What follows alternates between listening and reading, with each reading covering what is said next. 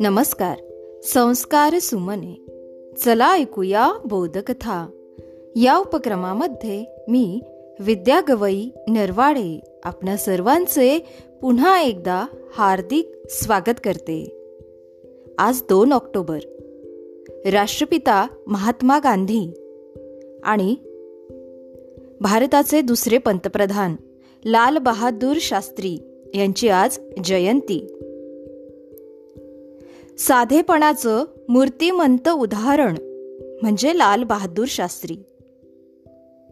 भारताचे दुसरे पंतप्रधान. त्यांनी दिलेल्या जय जवान जय किसान या मंत्रानं सारा देश भारावून गेला होता. साधेपणा आणि मानवतावादी दृष्टिकोनानं त्यांनी लोकांची मनं जिंकली. त्यांच्या याच साधेपणाचे अनेक किस्से सांगितले जातात. तर बालमित्रांनो आज आपण ऐकणार आहोत लाल बहादूर शास्त्री यांच्या साधेपणाचा एक किस्सा एक घटना. चला तर मग ऐकूया. पंडित नेहरूंच्या निधनानंतर लाल बहादूर शास्त्री आपल्या भारत देशाचे पंतप्रधान झाले.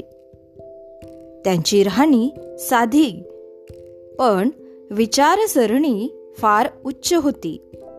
दिसायला लहान पण कर्तृत्वाने व चारित्र्याने महान असा हा राष्ट्रनेता होता.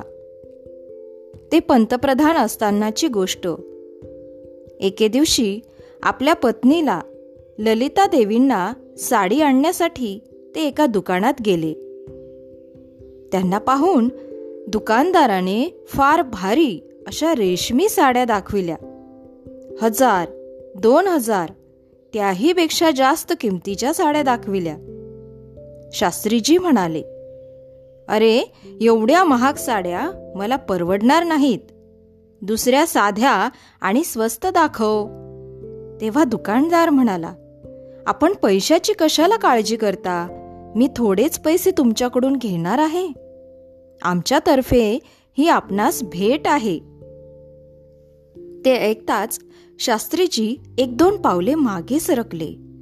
जणू पुढे साप आहे आणि त्याच्या फण्यात लाचलुचपतीचे विष आहे असा त्यांना भास झाला. सात्विक संतापाने पंतप्रधान उद्गारले महाशय मी भारताचा पंतप्रधान अशासाठी नाही झालो की अशा प्रकारे भेटी घेत फिरू. पुढे कधी असे शब्द तोंडातून काढू नका आणि असा व्यवहारही करू नका.